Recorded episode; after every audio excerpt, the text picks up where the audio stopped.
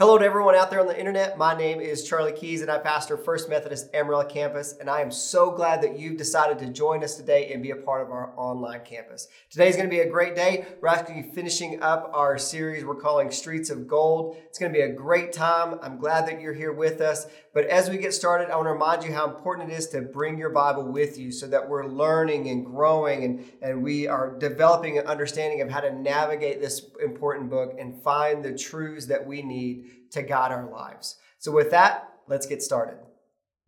So, today we're going to be spending a lot of our time in Acts chapter 2. So, I want to start today by, by reading our primary text, starting in Acts 2, verse 41. It says this So, those who welcomed his message were baptized, and that day about 3,000 persons were added. They devoted themselves to the apostles' teaching and fellowship and the breaking of bread and prayers awe came upon everyone because many wonders and signs were being done through the apostles.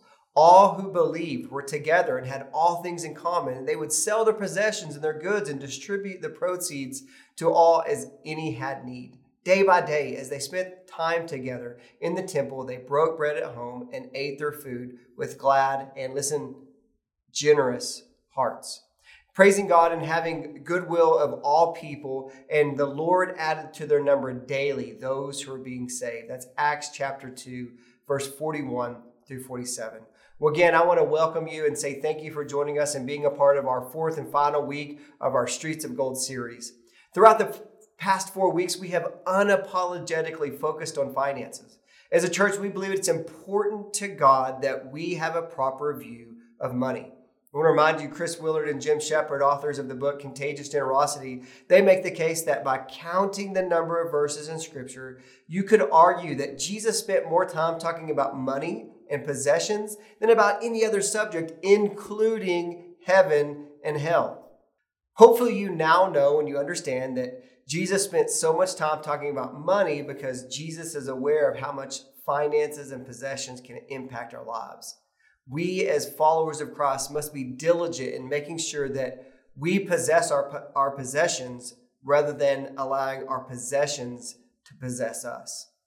Again, I want to share Jesus' words of warning to us from Matthew chapter 6, verses 19 through 21. Jesus tells us, Do not store up for yourselves treasures on earth, where moth and rust consume, and where thieves break in and steal but store up for yourselves treasures in heaven, where neither moth nor rust consumes, and where thieves do not break in and steal.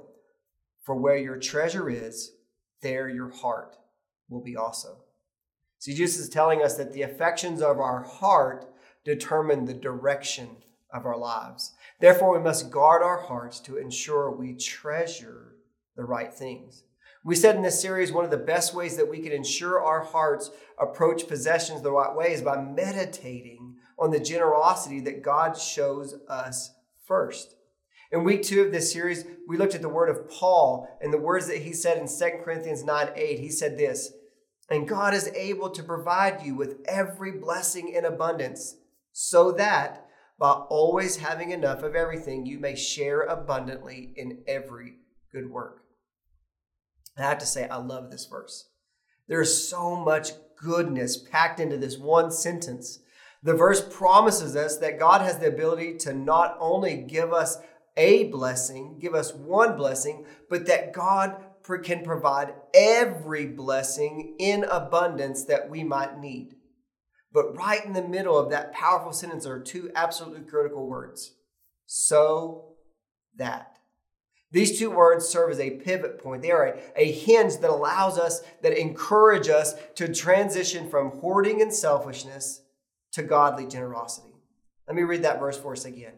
And God is able to provide you with every blessing in abundance, so that by always having enough of everything, you may share abundantly in every good work. Paul is urging us to depend on God to abundantly provide us to, to ensure that we always have enough of everything, but also so that we may share in abundance with others. Our main text for today is a wonderful example of a so that moment. I want to read that verse for us again, but before I do, let me catch you up on all that has happened leading up to this point in Acts chapter 2. Let me remind you that the Gospel of Luke and Acts were both written by Luke. In Acts chapter 1, Luke is recounting how Jesus commanded the disciples to wait in Jerusalem until they were baptized with the Holy Spirit. Then Luke explains how, as Jesus was preparing to ascend into heaven, he told his disciples, You will receive power when the Holy Spirit has come upon you, and you will be my witnesses in Jerusalem and all of Judea and Samaria and to the ends of the earth. Chapter 1 ends with Matthias being chosen to replace Judas, but immediately in chapter 2, that's when things get kind of interesting. Kind of is probably an understatement. This is the story of Pentecost. Acts chapter 2 begins with Pentecost. The Holy Spirit does descend on the disciples just as Jesus promised. There was a sound like a rushing wild wind, and tongues of fire appeared over the disciples' heads, and they began to speak in other languages to the point that many people assumed they were drunk. But following the example of, of his Messiah, Peter took the opportunity to transform this crowd into an audience, just as Jesus did in our earlier Streets of Gold sermon series. Peter, filled with the power of the Holy Spirit, stands up and boldly preaches the gospel of Christ, and the people respond. Acts chapter 2, verses 37 through 43 recount what happened. Starting in verse 37. Now, when they heard this, when they heard this gospel that Peter was preaching, they were cut to the heart and said to Peter and to the other disciples, Brothers, what should we do? Peter said to them, Repent and be baptized, every one of you, in the name of Jesus Christ, so that your sins may be forgiven and you will receive the Holy Spirit. For the promise is for you and for your children and for all who are far away, everyone whom the Lord our God calls to him. And he testified with them many other arguments and exhorted them, saying, Save yourselves from this corrupt generation, so that those who welcomed his message were baptized. And that day, about 3,000 persons were added. Do you see what just happened? Did you see what just happened? Suddenly, without warning, without preparation, 3,000 problems, uh, excuse me, I mean people, were added to the church in one day. 3,000 people in one day. That's a lot. There's actually a theological principle that I think will help us understand the significance of what we just read. Here's the theological principle more people, more problems. Can I get an amen from our online congregation? More people, most more times than not, equals more problems. Now I want you to notice what the church did, but also what they didn't do in this moment. The church didn't panic. They didn't stress out about where everyone was going to sit. They didn't worry about building a bigger building or adding more people to the staff. Money was not what they were worried about. Finances were not what was first on their minds. Immediately after this 3,000 group of people were added, the text says in the very next verse, they devoted themselves to the apostles' teaching, to the fellowship, to the breaking of bread, and to prayer. They devoted themselves. And in response to their devotion, all came upon everyone because many wonders and signs were performed in the, in the presence of those who had gathered together through the disciples. After a huge influx of people, the church stayed focused on their mission. Their first priority was the, the ministry of the church. But then we have a so that moment. Notice what happens in verse 44 through 47. It says that all who were together, all who believed, were together and had all things in common. They would sell their possessions and goods and distribute those proceeds to, to any who had need. Day by day, as they spent much time together in the temple, they broke bread at home and ate their food with glad and generous hearts, praising God and having the goodwill of all the people. And the Lord added to their number those who were being saved. All who believed, everyone, including the 3,000 new people, practiced generosity. Why? They practiced generosity in response to what God had done first. They did not live with this mindset of it's your stuff and mine stuff, that mansion mindset that we talked about last week, but instead they thought in terms of what has God given me that might be a blessing to you. They shared everything in common, Acts chapter 2 tells us. This text really illustrates an important point. It illustrates the point that money follows ministry. Money follows ministry. Those that were there, the most faithful and the most generous, gave after they had experienced the goodness of God. That is why day by day, as they spent much time together in the temple courts, then they would break bread in their homes and eat their food with glad and what? Generous hearts. The people gladly gave and shared all that they had as an act of worship and gratitude for all that God had given them. And the generosity of those who gave, those who provided, it ended up fueling the growth of the church. And more and more people, because of their generosity, were introduced not only to the goodness of God, but also to the generosity of God's people. Let me remind you, verse 47 praising God and having the goodwill of all the people day by day. Who? The Lord added to their number those who are being saved.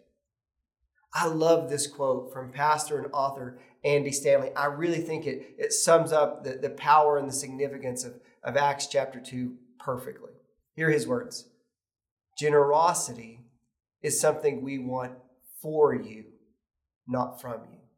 Generosity is something we want for you, not from you. In other words, generosity not only blesses others, it blesses you as well. Church, we cannot make the mistake of, of saying and thinking when we have the money, then we'll do the ministry. As I read the Bible, that doesn't seem to be how God operates. What I see in Acts 2 is that the ministry of God impacts the people of God in such a way that a spirit of gratitude and generosity wells up inside of them and overflows through their actions. Money follows ministry. God intends to bless you. God intends to bless us so that we can be a blessing to those around us. The faithful and the generous giving done by many of you who are, who are listening today, and many of those who are part of our Canyon and our Amarillo campus, many of them who gave enabled our church to accomplish powerful ministry over the past year. I believe much of the good we have accomplished is a direct result and a direct response of the generosity of those who realize how good God had been to them first. I have a few examples of some things that happened in this past year, some things that God accomplished through our generosity, through your generosity, that I think are important and, and worth sharing. I'm aware of at least one adult grow group that this past semester has raised and saved nearly $400 that they intend to gift to their waiter or waitress at their end of semester meal that they host together. As a church, we have distributed over $7,000 to help those in need through our sharing fund. The Wesley Foundation, which is a Methodist college ministry at West Texas A&M, was able to raise over $13,000 at our annual chili cook-off and cake auction hosted at our Canyon campus. I've witnessed our church on two separate occasions in the time that I've been a part of this church be a part of gifting two different vehicles to two different families who were in need. Our Amarillo Campus Children's Ministry at this moment are preparing and, and making blessing bags that they that include toiletries and snacks and a Bible and water and, and a kind note from one of our children, our children's ministry, so that the parents of those kids can then go and give those to the homeless that they might encounter over the holiday season. We have provided $7,200 in summer camp scholarships to kids and students in our church. Our communion rail offering this past November raised over $1,000 in one Sunday to support our Angel Tree ministry that both of our campuses, uh, our, our building campuses, are hosting. Our communion offering for Angel Tree in November raised $1,120 to support the Angel Tree ministry that our Canyon campus and our Amarillo campus are hosting. And in fact, combined, our Canyon and our Amarillo campus will be providing gifts for 96 children through our Angel Tree Ministry. Our Angel Tree Ministry provides gifts to kids whose family are in need for Christmas. Day by day. as they spent much time together in the temple. They broke bread at their home, and they ate their food with glad and sincere hearts, praising God and having the goodwill of all the people. And day by day, the Lord added to their number those who were being saved. If money truly follows ministry, one of the best ways that we can ensure that you and I maintain a generous spirit and equip our church to continually accomplish the vision and mission that God has given us is remembering the ministry that God accomplished in us first. Remember, God can provide for the ministry of his bride, the church, however he wants to, and in a variety of ways. But I believe one of the most common ways that God provides is through the hand of the people who have already been blessed by the ministry of the church. That's you. That's me. So today, as we prepare to complete and submit our generosity response cards, remember these are the cards that will help us determine our, our church's 2023 budget, our 2023 ministry budget. Allow me to remind you of what God has done for us. I want to encourage you in this moment, uh, if you feel comfortable, to, to close your eyes and, and try to remember what your life was like before Christ. As I read the words from Ephesians chapter 2, verses 1 through 10. Okay, you got your eyes closed? Here we go. At one time, you were like a dead person because of the things you did wrong and your offenses against God. You used to live like the people of this world. You followed the rule of the destructive spiritual power. This is the spirit of disobedience to God's will that's now at work in persons whose lives are characterized by disobedience. At one time, you were like those persons. All of you used to do whatever felt good and whatever you thought you wanted to, so that you were children headed for punishment, just like everyone else. However, God is a rich God in mercy. He brought us to life with Christ while we were dead as the result of those things that we did wrong. He did this because of the great love that He has for us. You are saved by God's grace, and God raised us up and seated us in the heavens with Christ Jesus. God did this to show future generations the greatness of his grace by the goodness that God has shown us in Christ Jesus. You are saved by God's grace because of your faith. This salvation and God's gift is not something you possessed. It's not something you did so that you could be proud. Instead, we are God's accomplishment created in Christ Jesus to do good things. God planned for these good things to be the way that we live our lives. At this time, I want to encourage you to, to bring up the image of our generosity response card. We'll, we'll have it uh, through our presentation. We'll also have a, a, an image of it posted in the comments, and I want you to pray about. I want you to pray about and ask the Holy Spirit to remind you, to, to point out to you how God has been generous to you throughout your life, throughout this past year, even in this past month. And then I want you to answer the question for yourself How will you be generous in response to the generosity that God has shown you? And then I want you to take time to fill out that generosity response card. Make whatever decision makes sense for you. Again, God does not want you to give out of compulsion or out of guilt. God loves a cheerful giver. And a cheerful giver is someone who's giving in, in acknowledgement and response to what God has already given them first. And then you can do one of two things. You can mail that generosity response card to our Canyon campus at 1818 4th Avenue in Canyon, Texas, 79015. Or you can scan it and email it.